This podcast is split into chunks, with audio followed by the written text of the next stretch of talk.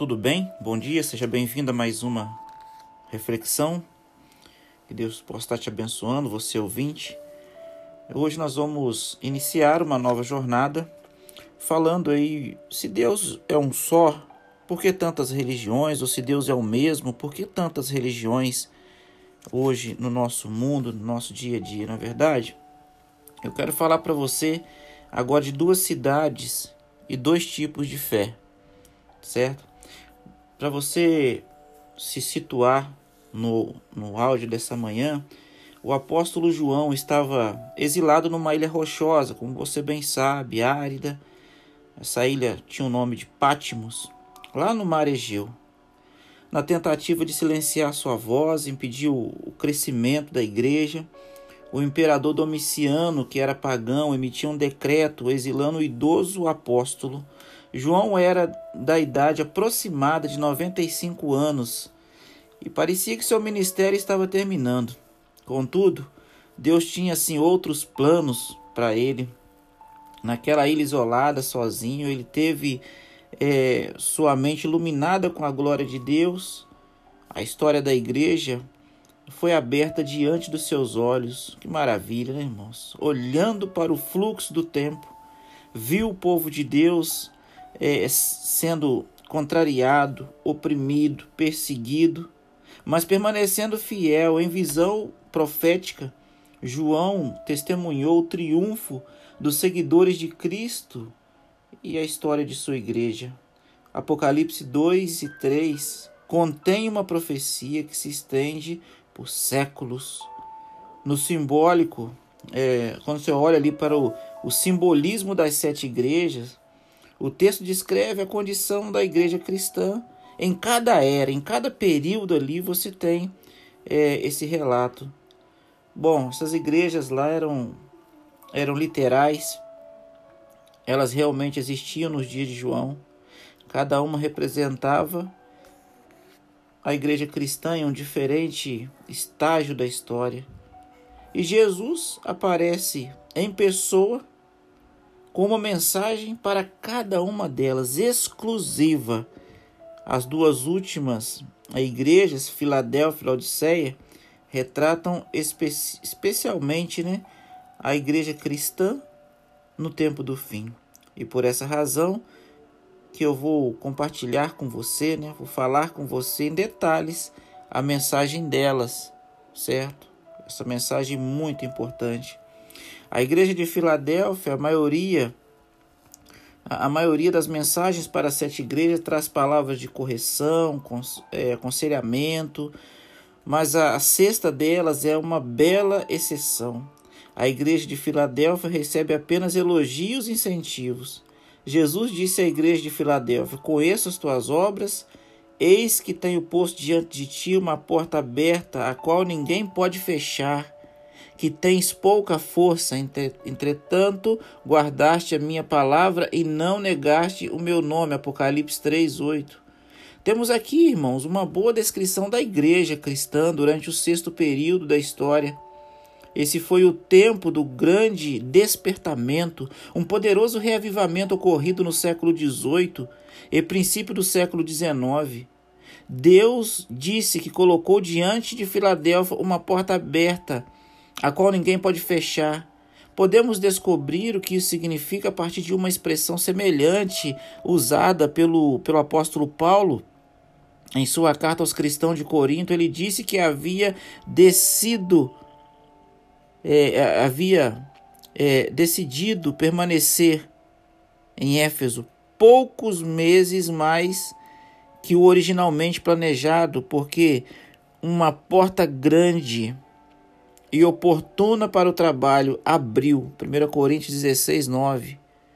Ele se referia naturalmente a uma oportunidade, uma abertura para o serviço e o testemunho como a porta que se abriu diante de Paulo, a porta que Jesus abriu para a igreja de Filadélfia foi uma oportunidade para compartilhar, eles tinham pouca força, eram somente uns poucos, né? Mas a obra missionária e suas realizações foram surpreendentes, é, porque se, se manterem obedientes e darem o corajoso testemunho do nome de Jesus. O reavivamento espiritual ocorrido no tempo de Filadélfia se espalhou por muitas nações. O mundo em que vivemos hoje ainda desfruta numerosos benefícios resultantes do movimento é, que permaneceram naquela ocasião. Aqueles cristãos trabalhavam incansavelmente por um, por um tratamento mais, mais humano dos prisioneiros. A abolição da escravatura na Europa e nas Américas ocorreu em grande medida por influência dos evangélicos daquele tempo, particularmente o William da, da Inglaterra. É, em 1804, líderes do movimento estabeleceram é, a Sociedade Bíblica Britânica Estrangeira e o movimento começou a se espalhar por todo o mundo. Sua meta era tornar a Bíblia acessível às pessoas em todas as partes do mundo. Outra notável consequência do, do reavivamento foi uma nova ênfase nas missões em terras não cristãs. Homens e mulheres destemidos deixaram sua a sua terra e foram para a África, Ásia e diferentes ilhas oceânicas. Recordamos de alguns, algumas pessoas que deram a própria vida lá pela Índia. Também, também ali pensamos em Hudson Taylor na China, é, no Oriente Médio, algumas pessoas que marcaram ali a história. São apenas uns poucos pioneiros mais famosos, mas a lista registrada no céu é verdadeiramente extensa. Uma renovada ênfase no estudo das Escrituras deixou maior compreensão da profecia bíblica. Na medida que as pessoas começaram a estudar os livros de Daniel e Apocalipse e a compreender o seu significado para o nosso tempo. Como diz a mensagem de, para Filadélfia, eles tinham pouca força, os seus numerosos é, os seus numerosos esforços né, foram notáveis, mas sob orientação e o poder do Espírito Santo, eles trabalhavam com incansável alegria, obtendo grandes resultados. É maravilhoso saber que Deus tem conduzido conduzido a história, conduzido a nossa vida, e essa igreja não foi diferente. Mostra que os primórdios, o começo, a explosão do, do Evangelho que chega até nós nesse momento, meu irmão. Você tem hoje uma igreja que preza pela verdade, preza pela Bíblia. Não quer você aprofundar um pouco mais estudando? Amanhã nós vamos falar sobre a igreja de Laodiceia. O que, que significa? O que, que ela tem em comum comigo e você? Será que estamos vivendo o período de algumas dessas igrejas? E eu quero continuar trazendo essa reflexão para você. Eu te espero amanhã. Que Deus agora possa derramar o Espírito dele sobre você e sua família. Vamos orar? Querido Pai, obrigado, Senhor, por tudo que tens feito, pela vida, saúde, pelo amor que tem dado a cada um de nós. Agora, Deus, em nome de Jesus, clamo ao Senhor uma bênção especial sobre todas as famílias, todas as pessoas que estão, ó Pai, agora ouvindo esse áudio, sejam abençoadas pelo Senhor. Perdoa os nossos pecados, nossas faltas. Queremos ver Jesus voltar e queremos estar preparados para esse dia. Perdoa os nossos pecados, fica conosco. São bênçãos que clamamos ao Senhor e te agradecemos no nome de Jesus. Amém. Muito bem, fica um abraço aqui do pastor Irã e da minha família direto para sua família. Até que ele venha, eu vou. E você? Forte abraço, Deus abençoe. Olá, tudo bem? Seja bem-vindo a mais uma reflexão, dando continuidade para identificar a igreja verdadeira. E essa igreja verdadeira tem uma mensagem lá em Apocalipse 14, se você quiser dar uma olhadinha lá, apresenta a mensagem que será proclamada pela verdadeira igreja de Deus nos últimos dias. A essa mensagem também, essa mensagem nos ajuda a identificar, identificar essa igreja ela é proclamada na voz de três anjos que voam pelo céu representando o movimento que contornaria o globo, cruzaria oceanos e impactaria o planeta Terra. Olha que mensagem grandiosa. Bom, a mensagem do primeiro anjo, para você situar, o primeiro anjo do relato bíblico, ele, ele traz uma mensagem urgente, muito importante para os últimos dias. Apocalipse 14, 6 diz assim: Vi outro anjo voando pelo meio do céu. Note que o anjo não está flutuando tranquilamente pelo céu. Ele está se movendo velozmente, rápido, muito rápido. O anjo tem o evangelho eterno para pregar aos que se assentam sobre a terra. O evangelho eterno são as boas novas de que Jesus Cristo morreu no Calvário por nossos pecados e que por intermédio dele nossa vida pode ser transformada e renovada. É a mensagem de esperança de que ele vem outra vez, vem a fim de nos ajudar, nos ajudar e nos levar para o lar. Ele prometeu para que onde estou estejais vós também, João 14:3. Essa mensagem para, é para todos os que se assentam sobre a terra, para cada nação, tribo e língua e povo. Ela atravessa fronteiras geográficas, políticas, sociais. É uma mensagem multicultural proclamando homens e mulheres de todas as partes para que se relacionem com Jesus e obedeçam a sua palavra. Perceba que nenhum grupo independente ou isolado pode apresentar o cumprimento dessa profecia, porque o remanescente de Deus nos últimos dias é um povo, é um povo, é um movimento que chega a cada nação, tribo, língua e povo. Ele estará fundamentado na palavra de Deus, de Deus viva. É um movimento poderoso, cheio do Espírito Santo e por ele guiado. O povo de Deus, para você entender melhor, o povo de Deus nos últimos dias é um movimento mundial com uma mensagem urgente cuja finalidade é preparar o povo para o tempo do fim, para a vinda de Jesus. Olha que maravilha!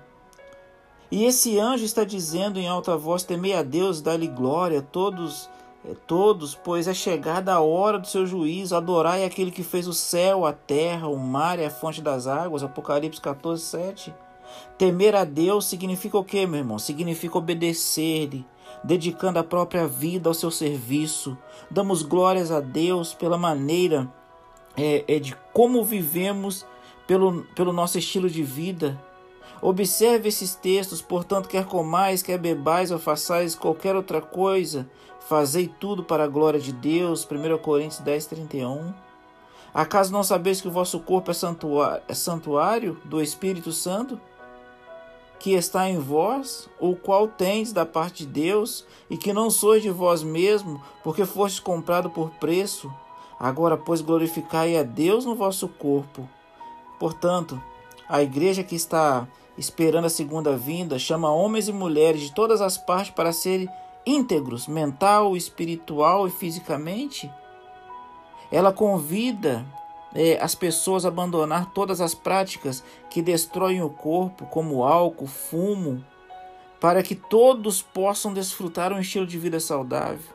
Devemos temer a Deus e dar-lhe glória, porque é chegada a hora do seu juízo. Amém, aleluia. Temer a Deus não significa ter medo dele, meu irmão. Você não precisa ter medo de Deus, não. Significa para você respeitá-lo, obedecer a seus ensinamentos. Note que a mensagem do Apocalipse proclama é, a chegada da hora do seu juízo. Quando voltar à terra, Jesus virá resgatar o seu povo e entregar suas recompensas eternas. Portanto, é, preci é preciso que haja um, um julgamento antes que ele venha revelando ao universo inteiro a sua graça, justiça, misericórdia e desejo de salvar toda a humanidade. O juízo revela que Deus é justo, misericordioso em todas as suas condutas com seus filhos da terra. Você consegue entender isso? Essa é a mensagem essencial que a Igreja de Deus nos últimos dias é chamada a proclamar. O juízo não é algo que pertence ao futuro distante. Ele está ocorrendo aqui e agora. Estamos vivendo o tempo determinado para serem julgados os mortos. Essa solene mensagem leva homens e mulheres de todas as partes a adorar aquele que fez o céu, a terra, o mar e a fonte das águas. Ele nos chama de volta a adorar a Deus como o Criador por meio da guarda do sinal de sua criação, O sábado bíblico não era da evolução, né? O sábado bíblico na era da evolução. A mensagem de Deus para os últimos dias nos chama de volta ao sábado bíblico como símbolo da nossa lealdade ao Criador. O sábado é um símbolo eterno de que Deus nos criou, nos redimiu e, e de que está vindo outra vez para nos buscar e para te buscar. A minha pergunta é para você nesse momento: você está esperando Jesus Cristo voltar? Então, meu amado irmão, minha irmã, abra os olhos. Vários movimentos estão surgindo fora da igreja, dizendo que agora tem a mensagem, dizendo que a igreja adventista está errada em alguns aspectos, irmãos, da proclamação do evangelho. Abra os olhos com esses movimentos dissidentes que têm crescido a cada dia. Deus revelou através da sua palavra como tudo vai acontecer. Cuidado com os lobos vorazes. Eu estou aqui na qualidade de ministro do Evangelho, trazendo essa mensagem para você nessa manhã, para que você abra o olho, porque Jesus Cristo está voltando para me buscar e para te buscar também. Ele vai buscar esse povo que prega a mensagem a tempo e fora de tempo. É o seu desejo a cada dia se dedicar ao Senhor? Você está aguardando a volta de Jesus? Você que está ouvindo esse áudio, esse áudio chegou para você, alguém enviou? É porque Deus está falando para você, filho, volte para os caminhos do Senhor enquanto ainda há tempo.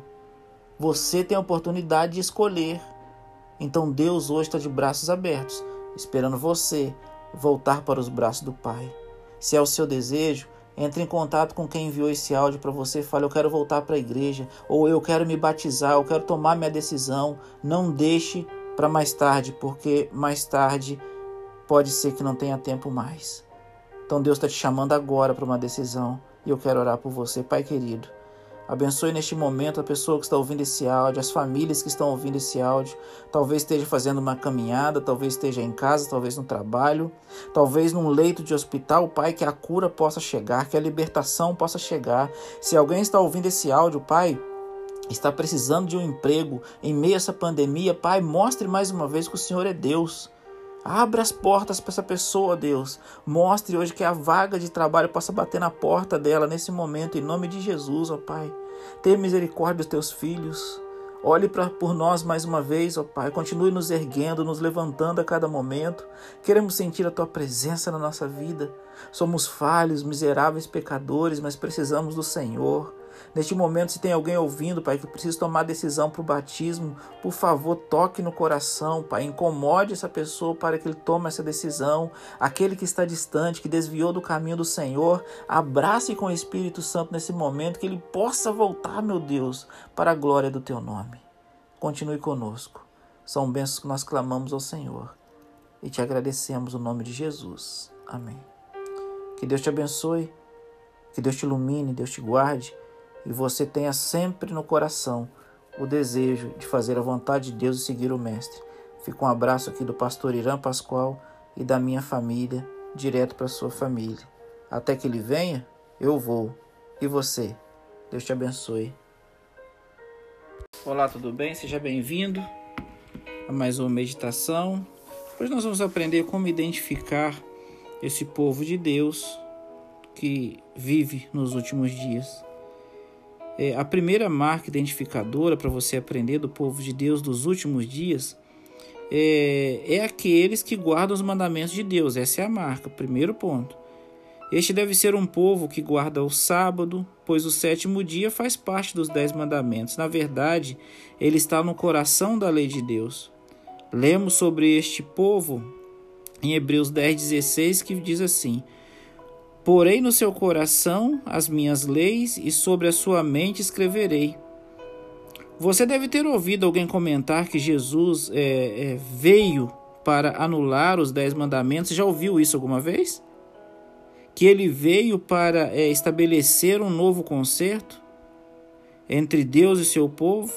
Estamos agora vivendo debaixo é, do novo concerto que Jesus estabeleceu e o verso que acabei de citar faz parte desse concerto.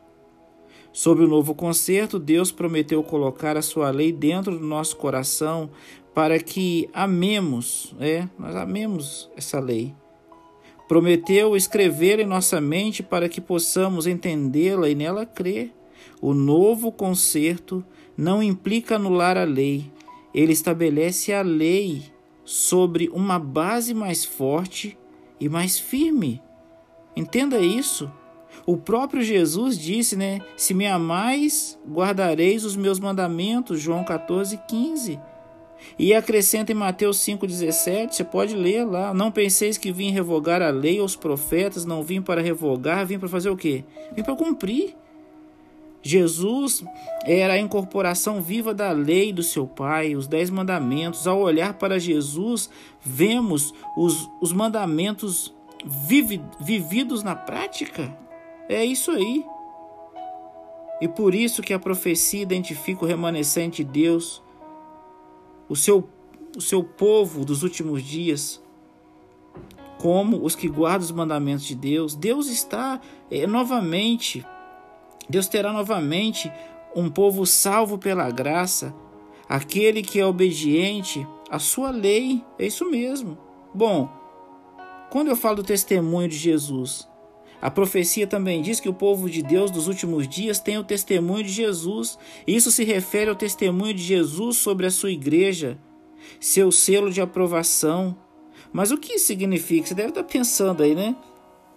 O que é o seu testemunho? O apóstolo Paulo diz aos cristãos de Éfeso, quando acreditaram no, no Messias, vocês foram comprados, vocês foram selados em Cristo com o Espírito Santo da promessa. É isso aí, lá em Efésios 1,13. Jesus havia prometido o Espírito Santo como dádiva preciosa para o seu povo. Quando eles o receberam, Jesus se tornou é, um selo, um carimbo de aprovação, afirmação, é, confirmando que esse povo era seu. De fato, é como se Jesus estivesse apontando para a igreja dizendo: Este é o meu povo verdadeiro. Vejam, eu dei o Espírito Santo para eles. Paulo também escreveu sobre, sobre isso em sua mensagem aos Coríntios. Ele disse: Porque em tudo fostes enriquecidos nele em toda palavra, em todo conhecimento. Assim como o testemunho de Cristo tem sido confirmado em vós, de maneira que não vos falte nenhum dom, aguardando vós a revelação do nosso Senhor Jesus Cristo. A igreja de Corinto tinha recebido o Espírito Santo. E isso era evidenciado pelos seus dons espirituais. Paulo menciona especificamente os dons da palavra e do conhecimento, embora, embora eles também tenham recebido outros, não faltava nenhum dom para eles. E note, ele diz isso. Isso era o testemunho de Jesus sua confirmação ou selo de aprovação. A profecia de Apocalipse 12 sobre a igreja dos últimos dias é semelhante, mas o sinal mencionado aqui é ainda mais específico: o testemunho pelo qual Jesus identifica o seu povo dos últimos dias não se refere aos dons espirituais, não, olha só, nem em geral, mas ao dom de profecia em particular. Vemos isso em Apocalipse 19, 10. Nessa passagem, para você entender, vemos que o testemunho de Jesus é o espírito de profecia. Deus guiou a sua igreja do Antigo Testamento com o dom de profecia. É isso mesmo, guiou sua igreja do Novo Testamento sobre esse dom e prometeu fazer o mesmo na grande crise dos últimos dias. Temos, portanto, os sinais claramente visíveis que identificam o verdadeiro povo de Deus nos últimos dias. Eles guardam os mandamentos divinos e têm o testemunho de Jesus, que é o dom de profecia. Olha que maravilha, meu irmão. Todos estes essas pessoas que guardam os mandamentos de Deus, todos os mandamentos de Deus, nenhum mandamento foi abolido, a lei não foi abolida, porque o próprio Cristo cumpriu a lei. Eles guardam os mandamentos divinos e têm o testemunho de Jesus, que é o espírito de profecia Louvado seja Deus. Que Deus possa te abençoar, meu irmão. Nós temos o espírito de profecia e guardamos os mandamentos. Você é propriedade exclusiva de Deus, diga amém. Deus já te comprou e já te selou. Então, neste momento, meu irmão, em nome de Jesus, nós vamos orar e agradecer a Deus por tudo que Ele tem feito por nós e agradecer por sermos povo do Senhor, por ter descido as águas batismais, por ter entregue a vida ao Senhor Jesus. Ore comigo nesse momento, Pai querido. Muitas pessoas estão junto comigo nesse áudio, desse, desse momento, ó Pai. Por favor, abençoe, derrame as bênçãos necessárias para que os seus filhos continuem caminhando. E acima de tudo, Pai, obrigado por ter selado a nossa vida, por ter mostrado que nós somos povo do Senhor, povo escolhido do Senhor. Fica conosco, querido Deus, perdoa os nossos pecados, nossas faltas, usa a nossa vida para te servir. Esteja conosco estenda suas mãos sobre cada pessoa nesse momento. Nós clamamos essas bênçãos e te agradecemos, Pai, no nome de Jesus. Amém. Que Deus te abençoe, que Deus te ilumine. Você é propriedade de Deus, propriedade de Cristo. Somos selados separados por Ele. Fica um abraço aqui do pastor Irã Pascoal e da minha família direto para sua família. Até que Ele venha, eu vou. E você. Que Deus te ilumine. Deus te abençoe. Olá, tudo bem? Seja bem-vindo. Que Deus te abençoe, te guarde. Dando continuidade, hoje eu vou te mostrar características desta igreja, da igreja verdadeira. Então preste atenção. Essa meditação hoje é muito importante vai ser um divisor de águas na sua vida. Bom, a igreja verdadeira, bom, nas profecias do, do Apocalipse, nós descobrimos um retrato da igreja de Deus. Eu vou te mostrar isso agora. Bom, primeiro, a verdadeira igreja de Deus, ela volta à fé pura dos discípulos e é fiel à sua palavra. Segundo, a verdadeira igreja de Deus, ela guarda os mandamentos divinos e, e, também é guiada pelo espírito de profecia. Terceiro, a verdadeira igreja de Deus é um movimento mundial impulsionado pela missão. Quarto, a verdadeira igreja de Deus prega o evangelho eterno da graça maravilhosa. Quinto, a verdadeira igreja de Deus convida homens e mulheres a se comprometer por completo com Jesus, tendo em vista a hora final do juízo celestial. Sexto, a verdadeira igreja de Deus leva as pessoas de volta ao sábado bíblico e à adoração ao Criador. Olha que mar maravilhoso. A verdadeira igreja de Deus leva as pessoas a oferecer o seu corpo a Cristo e abandonar vícios e hábitos destrutivos. Próximo. A verdadeira Igreja de Deus faz um apelo final para que todos se unam à, à verdade bíblica. Ela chama toda a humanidade para sair do erro e da falsidade, aceitando a palavra de Deus. Olha que benção, louvado seja Deus. Quando, quando, como e quando a gente consegue ver o cumprimento é, dessa profecia, na é verdade? E nós vamos ver o cumprimento dessa profecia. Tá? Considerando tudo que vimos até aqui nas nossas reflexões, a única instituição religiosa que preenche os critérios bíblicos da verdadeira Igreja de Deus é a Igreja Adventista do sétimo dia. Bom, meu amigo, meu irmão, Ouvinte, não me entenda mal, por favor. Em todas as denominações existem cristãos comprometidos que amam a Cristo e estão salvos por sua graça. Jesus disse uma vez assim: Ainda tem outras ovelhas, não deixe aprisco.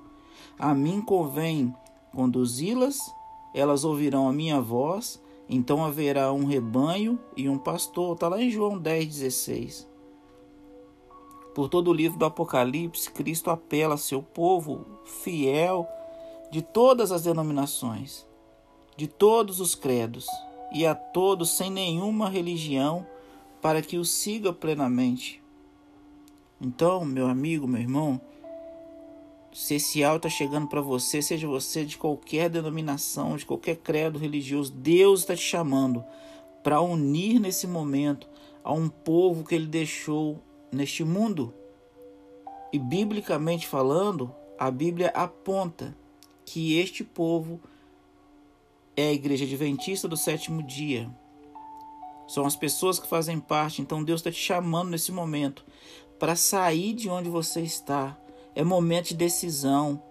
Talvez você tenha vivido aí é, uma vida na sua igreja, uma vida acreditando, acreditando na tradição. Então Deus está te chamando agora para você voltar. Saia da Babilônia e venha agora para o povo que a Bíblia aponta. Se esse áudio chegou para você porque tem um grande amigo que te ama e quer que você viva momentos maravilhosos ao lado de Cristo e que você desfrute a eternidade do lado dele. Eu quero orar por você no nome de Jesus. Querido Pai, louvado e exaltado seja o teu nome. Obrigado, Senhor, por mais esse momento que passamos juntos. Obrigado pela tua palavra estar sendo aberta. Chegamos num, num momento da meditação em que decisões precisam ser tomadas ao lado do Senhor. Então a Bíblia já aponta ao povo. Muitos dos nossos irmãos estão recebendo esse áudio, estão recebendo, Pai, é, a porção diária da Bíblia. Abençoe-os a cada um. E aqueles que ainda não decidiram, não se batizaram, Pai, incomode com o teu Santo Espírito. O momento de decidir é enquanto estamos vivos, enquanto estamos vivos, respirando, porque o amanhã pode ser tarde demais. Mova os corações para que decisões sejam tomadas no nome de Jesus. O momento é findo. Agora, Pai, consagra a nossa vida e nos batize com o Espírito Santo do Senhor. Nós clamamos essas bênçãos e te agradecemos no nome de Jesus. Amém. Que Deus te abençoe. Fica um abraço aqui do pastor Irã Pascoal e da minha família, diretamente para sua família. Até que ele venha, eu vou. E você? Olá, tudo bem? Seja bem-vindo a mais uma meditação. Hoje nós vamos falar sobre a igreja. Para introduzir a meditação deste dia, lá em Apocalipse 12, encontramos outra profecia sobre a igreja dos últimos dias. Aqui vemos o povo de Deus simbolizado por uma mulher pura e santa que, que é atacada por um dragão grande, vermelho, que representa Satanás e as forças do mal. A luta continua por séculos até que finalmente chegamos ao verso 17, o final do, final do capítulo, né? Essa passagem bíblica revela a situação do povo de Deus no fim dos tempos. Ela diz: Irou-se o dragão contra a mulher e foi pelejar com os restantes de sua descendência, os que guardam os mandamentos de Deus e têm o testemunho de Jesus. Bom, Satanás tem lutado contra o povo de Deus desde o princípio, mas ao ver o fim se aproximar e reconhecer que seu tempo é curto, sua fúria é ainda maior.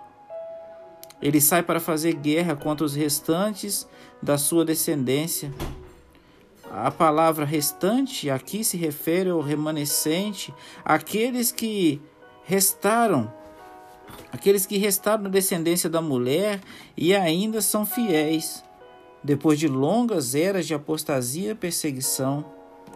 Essa é uma mensagem animadora. Ela nos diz que, mesmo que no mesmo tempo do fim, Deus tem um povo leal a Ele que permanece fiel aos ensinamentos da Bíblia. Esses cristãos fiéis a Deus a qualquer custo, em resposta à graça salvadora, né, de Cristo, esses cristãos do tempo do fim vivem em obediência em meio à afirmação contra e contra afirmações na área da religião existe alguma forma de identificar os verdadeiros seguidores de Deus nos últimos dias? A própria profecia nos dá resposta. Eles guardam os mandamentos de Deus e têm o testemunho de Jesus. Agora deixa eu falar para você, meu irmão. Entenda? Você tem o selo do Deus vivo, diga amém. Você é escolhido de Deus, diga aleluia. Você vai para o céu, diga graças a Deus. Nós somos reconhecidos porque guardamos os mandamentos de Deus e temos o testemunho de Jesus. Por que você está desanimado? Por que às vezes você abaixa a cabeça? Irmão, falta pouco. Falta pouco tempo para irmos para o céu, para abraçarmos o nosso Jesus e vivermos eternamente. Não vale a pena continuar distante. Não vale a pena continuar longe. Não vale a pena continuar dentro da igreja fingindo que é cristão. Porque podemos enganar as pessoas, mas não vamos enganar a Deus. No momento do julgamento, no momento final, receberemos a sentença segundo a vida que nós levamos aqui e aquilo que nós acreditamos. Então, neste momento, você que está ouvindo esse áudio, se ele chegou para você, é porque alguém especial enviou esse áudio para você. Deus está te dando uma grande oportunidade hoje de entregar a vida ao Senhor Jesus. Te dando uma chance de mudar de vida, de você abandonar esse mundo. E você, meu amigo, meu irmão, que já foi batizado, está na igreja, Deus está falando para você: firme os seus passos, firme os pés, eu estou voltando. Eu vou te abraçar, eu vou voltar para te buscar. Não vale a pena continuar fora ou continuar dentro na mornidão. Eu estou aqui para te dizer que Jesus está voltando. Ele vai me buscar e te buscar também. Nós somos igreja. E a nossa igreja é um movimento profético. Movimento profético que a Bíblia confirma nós não nascemos numa discussão ou numa esquina. Nossa igreja nasceu em cima de uma pedra. Louvado seja Deus por isso. Por isso, meu amigo, meu irmão, eu falo para você: firme seus passos. Falta pouquinho para encontrar com Jesus. Falta pouquinho para abraçar o Mestre. Então, por favor, meu irmão, que Deus te abençoe. Sinta a presença de Deus na sua casa agora aonde você estiver ouvindo esse áudio, ore comigo em nome de Jesus, Pai querido. Eu não sei, talvez, ó Deus, pode existir pessoas que estão ouvindo esse áudio e têm filhos e filhas que estão longe da igreja, estão afastados, precisam do Senhor. Por favor, querido Pai, abraça essas pessoas nesse momento através do Teu Santo e Bom Espírito. Nós somos o povo do movimento profético. Nós somos, ó Deus, as pessoas que o Senhor colocou neste mundo para ser reparadores de brecha. Por favor, Pai, alcance todas as pessoas que estão ouvindo esse áudio nesse momento. Se alguém precisa tomar uma decisão, ainda está no vale da indecisão, achando que precisa estudar mais, aprender mais para entregar a vida ao Senhor, Pai querido, não temos tempo mais. O momento é agora de entregar a vida ao Senhor, batizar. Esse é o momento, ó Pai. Precisamos fazer isso no nome de Jesus. E agora, Deus, eu peço, Senhor, no nome de Jesus Cristo, abençoe a cada um. Traga aqueles que estão afastados da tua igreja de volta para o lar. Continue conosco, nos abençoe. São bênçãos que clamamos e agradecemos ao Senhor, no nome de Jesus. Amém. Que Deus te abençoe, que Deus te ilumine. Fica um abraço aqui do pastor Irã Pascoal e da minha família, direto para a sua família. E amanhã nós vamos aprender como identificar as marcas do verdadeiro povo de Deus. Se você tem dúvida, tem tanta religião no mundo, mas a Bíblia te mostra um povo que é escolhido por Deus e esse povo existe. Eu vou te mostrar através da Bíblia. Que Deus te abençoe, que Deus te guarde. Até que Ele venha, eu vou. Olá, tudo bem? Seja bem-vindo Segunda parte hoje do cumprimento da profecia. A Igreja Adventista do Sétimo Dia, ela não é uma denominação como a maioria das igrejas. Ela é um movimento levantado por Deus para proclamar a mensagem de Cristo para os últimos dias. Hoje, os adventistas têm presença em mais de 200 países do mundo. Eles estão atuando em mais países do que qualquer outra denominação. Olha que benção. Isto é um verdadeiro milagre quando você tem em vista as origens humildes dos adventistas do sétimo dia. Começando pouco depois de 1840, Deus preparou um movimento final destinado a levar a todo mundo a mensagem bíblica sobre Jesus, sobre o sábado, sobre vida saudável, sobre morte, sobre o juízo, sobre a vinda de Jesus. Alguns desses primeiros adventistas eram metodistas, outros católicos, outros presbiterianos ou luteranos. Eram pessoas de todas as religiões e credos, sendo que um bom número deles mesmo nem mesmo professava nenhuma fé, mas tinha o coração aberto ao estudar a verdade, a verdade da palavra de Deus, aceitaram a Jesus passando a amá-lo e a crer que ele viria em breve. Deus então os reuniu, derramou sobre eles o seu espírito e realizou poderosos milagres. Em 1863, havia apenas um adventista do sétimo dia para cada 373.143 pessoas no mundo. Como poderia essa pequena minoria causar um impacto global? Essa é a pergunta. Mas eles confiaram nas promessas de Deus. Em 2016, havia um adventista para cada 392 pessoas no mundo. Olha que benção! Hoje é um milagre da graça, um cumprimento da profecia bíblica. O Espírito de Deus está se movendo. A cada dia, milhares estão sendo batizados. Por meio do dom de profecia, foi dito aos adventistas que abrissem escolas. Hoje, temos nada mais, nada menos do que 1,8 milhão de estudantes frequentando nossas escolas. Mais de 7.500 escolas, colégios e universidades adventistas em 145 países do mundo. Deus também os orientou a cuidar da saúde das pessoas, refletindo o ministério de amor e cura de Jesus. Como resultado, hospitais, médicos adventistas dão cuidado a mais de 18 milhões de pacientes a cada ano. Existem mais de 700 hospitais, clínicas, casas de repouso para idosos, orfanatos, aviões, lanchas, lanchas médicas e unidades móveis operadas pela igreja levam atendimento médico a milhares de pessoas a cada ano. A cada ano. Então nós precisamos acreditar nisso, que essa igreja é um povo separado, um povo da profecia bíblica que está crescendo a cada dia. A cada sábado você encontrará os adventistas do sétimo dia ao redor do mundo, louvando a Deus e compartilhando as boas novas de que Jesus voltará em breve.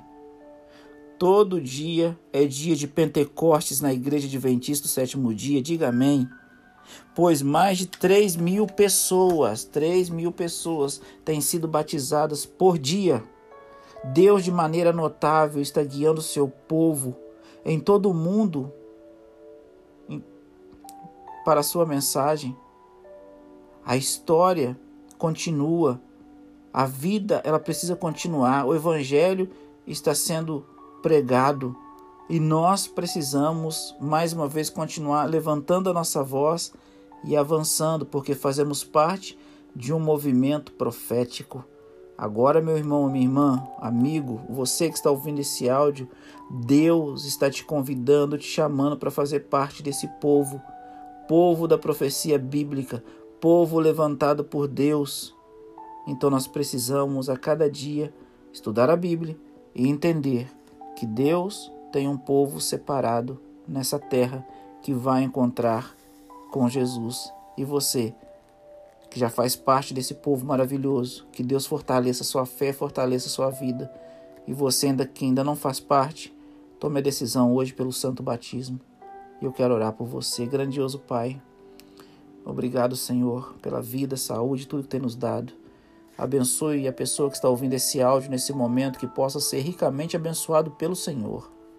Querido Pai, tome a vida de cada um em tuas mãos, fortaleça a fé desses, dessas pessoas que já tomaram a decisão de descer as águas, já desceram as águas batismais. E esses que ainda estão, Pai, é, pensando ainda no momento e quando será que esse dia, essa decisão seja hoje para a glória do Teu nome, que eles façam parte desse povo escolhido do Senhor.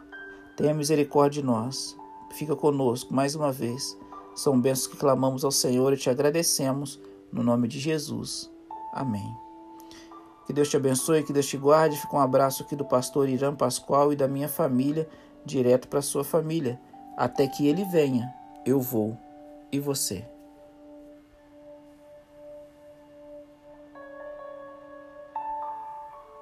Olá, tudo bem? Seja bem-vindo a mais uma meditação. Que Deus possa te abençoar e te guardar. Dando continuidade, hoje vamos falar sobre a igreja de Laodiceia. Para você ter uma base, Filadélfia foi seguida pela sétima igreja, localizada em Laodiceia.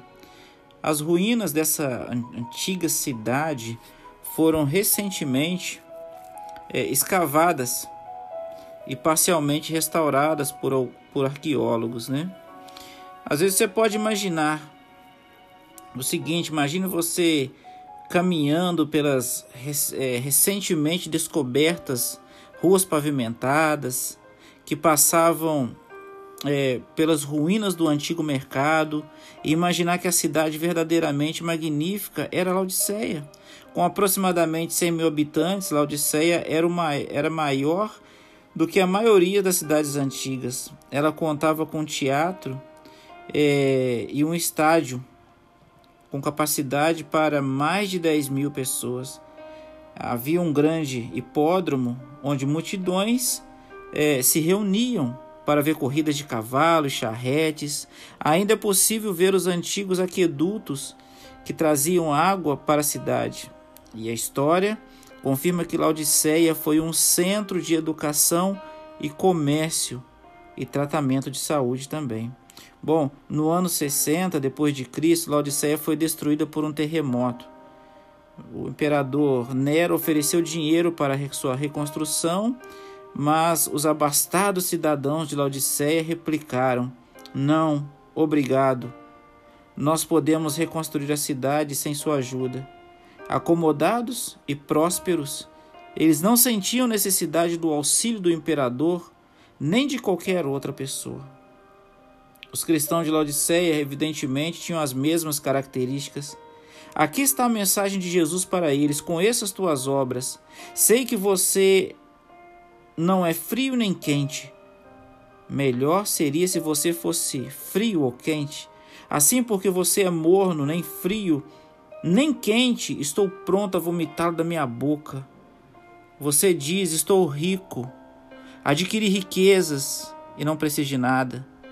Não reconhece, porém, que é miserável, digno de compaixão, pobre, cego e que está nu. Apocalipse 3, 15 a 17. Bom, o estado de mornidão da igreja de Laodiceia é interessante, pois a cidade estava localizada a cerca de 8 quilômetros de Hierápolis, um lugar onde até hoje a água brota do solo em ebulição. Essa essa água fluía por canais especiais até Laodiceia, onde chegava já morna. Essa água chegava morna lá. Assim, com, com esse comprimento, né, esse suprimento ali de água, os cristãos de Laodiceia não eram quentes nem frios. Eles não eram culpados de pecados escandalosos, nem de apostasia. Na realidade, eram indolentes e permissivos. A prosperidade e a vida confortável de que desfrutavam os tinha levado a uma condição de indiferença espiritual. A condição deles era mais é, era mais de apatia do que apostasia. Estavam satisfeitos com uma experiência espiritual superficial, que por fora parecia boa, mas não transformava a vida deles. A fé manifestava, manifestada por eles era somente exterior, em vez de algo capaz de transformar a vida. Duas cidades, dois tipos de fé. Na é verdade, os cristãos de Filadélfia havia estabelecido sua fé na palavra de Deus, eles eram cheios do Espírito e leais aos mandamentos, possuíam a fé viva, a qual estavam desejosos de compartilhar a outros. Filadélfia era uma igreja amorosa, cheia de fé, que acreditava na Bíblia, guardava os mandamentos, dava testemunho. No entanto, a sétima igreja, Laodiceia, era morna e complacente sempre disposta a contemporaneizar Era uma igreja que exteriormente parecia ser boa, mas não tinha sido transformada pela graça de Deus. A aparência era mais importante do que o compromisso com a palavra de Deus. Essas duas igrejas representam dois sistemas, duas abordagens da fé, que sempre existiram e que serão vistas lado a lado até o tempo do fim, meu irmão. É, até o tempo do fim elas vão caminhar lado a lado. E eu quero hoje te falar o seguinte: que tipo de igreja você acha que você está representando? Uma igreja de fachada? Um cristianismo de fachada? Ou você está vivendo verdadeiramente como Deus pede, como o Senhor pede? Acredito que nós estamos vivendo o período de Laodiceia. É muito triste, às vezes, ficarmos assim, vivendo como se tudo estivesse bem na nossa comunidade, mas na verdade não está bem. Será que estamos na mornidão? Como que está a sua vida, a sua fé? Como é que está a esperança do seu coração, meu irmão? Eu te pergunto isso porque existem muitas igrejas. Deus é único, existem muitas. Qual será que está agradando aos olhos de Deus? A Bíblia nos revela isso. Se eu estou falando para você hoje que já é batizado, tomou sua decisão de estar ao lado de Cristo, parabéns. Você tomou a grande decisão, talvez há 5, a 10 anos atrás ou mais. Parabéns, mas continue firme. Não permita cair na mornidão. Não permita ficar estagnado na vida espiritual. Deus, Ele quer fazer mais por você. Então, neste momento, eu quero orar, meu irmão, por você. Querido Pai, obrigado, Senhor, por esse, por esse dia maravilhoso que o Senhor nos dá. Esteja conosco, nos usando, nos abençoando. Nós lemos aqui, Pai, sobre é, duas igrejas. Nós estamos procurando na Bíblia, Pai querido, coisas que nos ajudem a caminhar na fé e temos encontrado. Essas duas igrejas estão presentes na história, marcaram a história. Mas, Pai, por favor, não permita que nós caiamos na mornidão, Pai. Por favor, Senhor. Não permita que a gente fique morno, ser vomitado da sua boca. Misericórdia, meu Pai. Abençoe os seus filhos nesse, nesse momento, todos que estão ouvindo, que eles sintam o amparo do Senhor. Tenha misericórdia de nós. Continue conosco durante todo esse dia. São bênçãos que clamamos e agradecemos ao Senhor e o fazemos em nome de Jesus. Amém. Que Deus te abençoe, que Deus te guarde. Então, meu irmão, nós vamos dar continuidade a essas meditações. E amanhã nós vamos falar sobre a igreja e o dragão. Que tal? Que Deus te abençoe. Fica um abraço aqui do pastor Irã Pascoal e da minha família, direto para sua família. Continue sempre quente nos braços do Senhor. Não deixe a mornidão te abraçar em nome de Jesus. Olá, tudo bem? Estamos iniciando uma nova série e eu já te abro aqui fazendo uma pergunta: será que mil erros vale mais do que uma verdade? Seja bem-vindo à série Verdade. O livro do Apocalipse ele descreve dois sistemas religiosos é isso mesmo, dois sistemas religiosos e nos mostra a necessidade de, de fazer uma escolha. Realmente, ele não deixa uma alternativa intermediária, não existe. O livro contém um forte apelo para todas as pessoas nos últimos dias da história da Terra. É um chamado urgente ao compromisso. Esse apelo está resumido no símbolo das duas mulheres do Apocalipse ele nos revela que uma verdade vale mais do que mil erros. A mulher vestida de sol é descrita em Apocalipse 12. Em todo o livro do Apocalipse, uma mulher pura simboliza a noiva de Jesus, a igreja verdadeira. Em Jeremias 6, verso 2, o profeta menciona a formosa e delicada filha de Sião. Filha de Sião é um termo que descreve o povo de Deus. Aqui, Deus compara seu povo a uma mulher bela e pura. Em Efésios 5, 25 a 30, ele compara ele compara Jesus a um esposo fiel e sua igreja a noiva. Apocalipse 12 traz o símbolo surpreendente de uma mulher vestida de sol. Essa mulher é fiel ao seu, ao seu verdadeiro amado. Jesus, ela não tem nenhuma mancha de corrupção com falsas doutrinas, sendo descrita como a noiva de Cristo. Sua igreja na terra, ao longo dos séculos, Satanás tem perseguido e tentado destruir o povo de Deus. Apocalipse 12, 17 descreve seus ferozes ataques e identifica o povo de Deus como o que resiste aos violentos ataques do maligno. Irou-se o dragão, Satanás, contra a mulher, a igreja, e foi pelejar com os restantes da sua descendência, o povo de Deus dos últimos dias os que guardam os mandamentos de Deus e têm o testemunho de Jesus. A noiva de Cristo, sua igreja, é obediente a Ele em todas as gerações. Sua afeição é toda para Ele. Essa igreja lhe é fiel. Seu amor e lealdade são oferecidos unicamente a Cristo, que retrata o glorioso dos seguidores de Jesus nesta neste momento da meditação, eu te pergunto: você conseguiu entender a mensagem? Em todo o livro do Apocalipse, uma mulher pura simboliza a noiva de Jesus, a igreja. A pergunta é: você faz parte dessa desse povo, dessa representação? Se você ainda não faz, dá tempo de fazer parte. E você que faz parte, meu irmão, que faz parte das dez igrejas aí do distrito do Barreiro, um recado com todo o carinho do pastor Irã para você nesse momento. Firme os seus pés na palavra.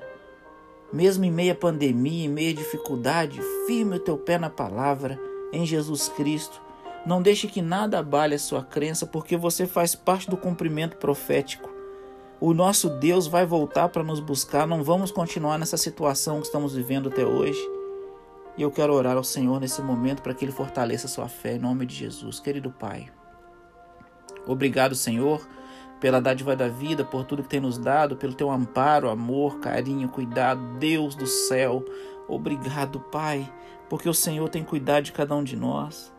O Senhor tem abençoado a nossa vida. Por favor, Pai por favor, no nome santo de Jesus. Fortaleça a fé dos nossos irmãos. Fortaleça a vida espiritual de cada um, para que todos eles possam estar em pé quando o Senhor voltar. Aqueles filhos que afastaram da igreja, que o Senhor possa alcançá-los nesse momento. Tocar o coração de cada um deles, seja através desse áudio, seja através de qualquer outra forma. Toque no coração para que eles voltem enquanto ainda há tempo. Perdoa os nossos pecados, fica conosco. Essas bênçãos nós clamamos ao Senhor e te agradecemos no nome de Jesus. Amém. Que Deus te abençoe, que Deus te guarde. Fica um abraço aqui do pastor Irã Pascoal e da minha família, direto para sua família. Até que ele venha, eu vou. E você? Olá, tudo bem? Seja bem-vindo. Vamos falar de um assunto maravilhoso em que muitas igrejas às vezes deixam de falar e nós estamos aqui hoje para abrir os seus olhos para te abençoar e para relembrar para você que já conhece as verdades, nós vamos relembrar alguns pontos. vamos falar agora sobre a segunda vinda, segunda vinda de Cristo. A segunda vinda de Cristo, ela faz parte é de uma sequência de eventos que irá culminar em um novo céu e uma nova terra. Nós vamos ver agora como esses eventos são descritos na Bíblia. Se segure aí que são alguns e nós vamos passá-los para você neste momento. Número 1. Um, porque a Bíblia registra que Jesus voltará nas nuvens do céu, porquanto o Senhor mesmo, dada a sua ordem, a sua palavra de ordem, ouvida a voz do arcanjo e ressoada a trombeta de Deus, descerá dos céus. 1 Tessalonicenses, capítulo 4, verso 16. A segunda vinda de Cristo não ocorrerá de maneira serena, em um lugar qualquer. Todos vão ver esse evento glorioso. A terra tremerá. Apocalipse 16, 18. Os céus serão iluminados pela glória de Deus. Lucas 17, 24. Todo olho verá. Apocalipse 1, 7. Então os olhos dos cegos serão abertos para que o vejam. e os ouvidos dos surdos se abrirão. Isaías 35, 5. Número 2. Os mortos em Cristo ressuscitarão. 1 Tessalonicenses 4,16. Os justos que morreram sairão das sepulturas, não com o mesmo corpo mortal e corrompido, mas glorioso e imortal, porque é necessário que este corpo corruptível se revista da incorruptibilidade e que o corpo mortal se revista da imortalidade. 1 Coríntios 15, 53. Número 3. Depois nós, os vivos que ficarmos, seremos arrebatados juntamente com eles entre as nuvens para o encontro do Senhor nos ares. 1 Tessalonicenses 4,17. Nem todos dormiremos, diz Paulo. Ele está se referindo ao sono da morte. Naturalmente, nem todos morrerão. Alguns estarão vivos quando Jesus vier. Nem todos dormiremos, mas transformados seremos todos. No momento, no abrir, no fechar de olhos, ao ressoar da última trombeta, a trombeta soará e os mortos ressuscitarão incorruptíveis, e nós seremos transformados. Seremos transformados, é isso mesmo. Você consegue ou pode tentar imaginar os gritos de alegria quando isso acontecer? Ah, eu vou gritar tanto, meu irmão, minha irmã. Que dia maravilhoso. Pense na felicidade das famílias que se reencontram e que vão se reencontrar ali quando marido e mulher, pais e filhos há muito tempo separados pela morte se abraçaram outra vez. A ressurreição trará incrível alegria, haverá uma nova uma nova ordem das coisas, com certeza. Tudo será melhor e de um jeito que, som, que somente podemos imaginar. Também sabemos, com certeza, que o céu será um lugar de amor. O amor encherá cada coração e todas as nossas necessidades de afeto serão preenchidas. Medite na seguinte promessa: Ele enxugará dos olhos toda lágrima, e a morte já não existirá. Já não haverá luto, nem pranto, nem dor, porque as primeiras coisas já passaram. Apocalipse 21, 4. Enquanto esperamos, devemos nos apegar a essa promessa, confiando que Deus endireitará todas as coisas. Deus vai resolver o problema. O problema desse mundo chama-se pecado, que tem feito você chorar, tem feito você ficar triste, tem feito lágrimas rolarem quando você está na igreja, o seu filho está afastado, a sua filha está afastada. Ou você vai para a igreja, o seu esposo não vai, porque ainda não conheceu as verdades, não entregou a vida a Jesus, ou a sua esposa fica em casa. Você sofre com isso, é o pecado. Quando tem um ente querido doente, está hospitalizado, você chora, você sofre. Exatamente. Isso é o pecado. Mas Jesus vai voltar para resolver esses problemas. Eu creio que ele vai voltar para resolver tudo isso e nos levar para o céu. Amanhã nós vamos dar continuidade. Que tem mais alguns tópicos para me passar para você, mas eu quero ficar aqui hoje com a volta de Jesus. O céu será um lugar de amor. O amor encherá cada coração e todas as nossas necessidades de afeto serão preenchidas, porque você vai estar do lado do sol da justiça, da fonte de amor. Que coisa maravilhosa. Vamos orar, querido Pai. Abençoe nesse momento as pessoas que estão recebendo esse áudio, que estão sendo abençoadas por essa meditação. Tome cada um em teus braços de amor, seus braços de poder. Ajude-nos a entender que o Senhor vai voltar e precisamos nos preparar para esse encontro. Abençoe todos aqueles que estão se preparando, aqueles que já se batizaram, os que estão na igreja, as dez igrejas do distrito do Barreiro. Pai, tome cada um em tuas mãos. Tenha misericórdia de nós. Usa a nossa vida para te servir. Ilumine o nosso ser. Entrego a minha vida e a vida de cada um em tuas mãos. Em nome de Jesus. Amém. Muito obrigado pela sua participação. Com espero você amanhã. Que Deus te abençoe. Fica um abraço aqui do pastor Irã Pascoal e da minha família direto para sua família. Até que ele venha, eu vou. E você?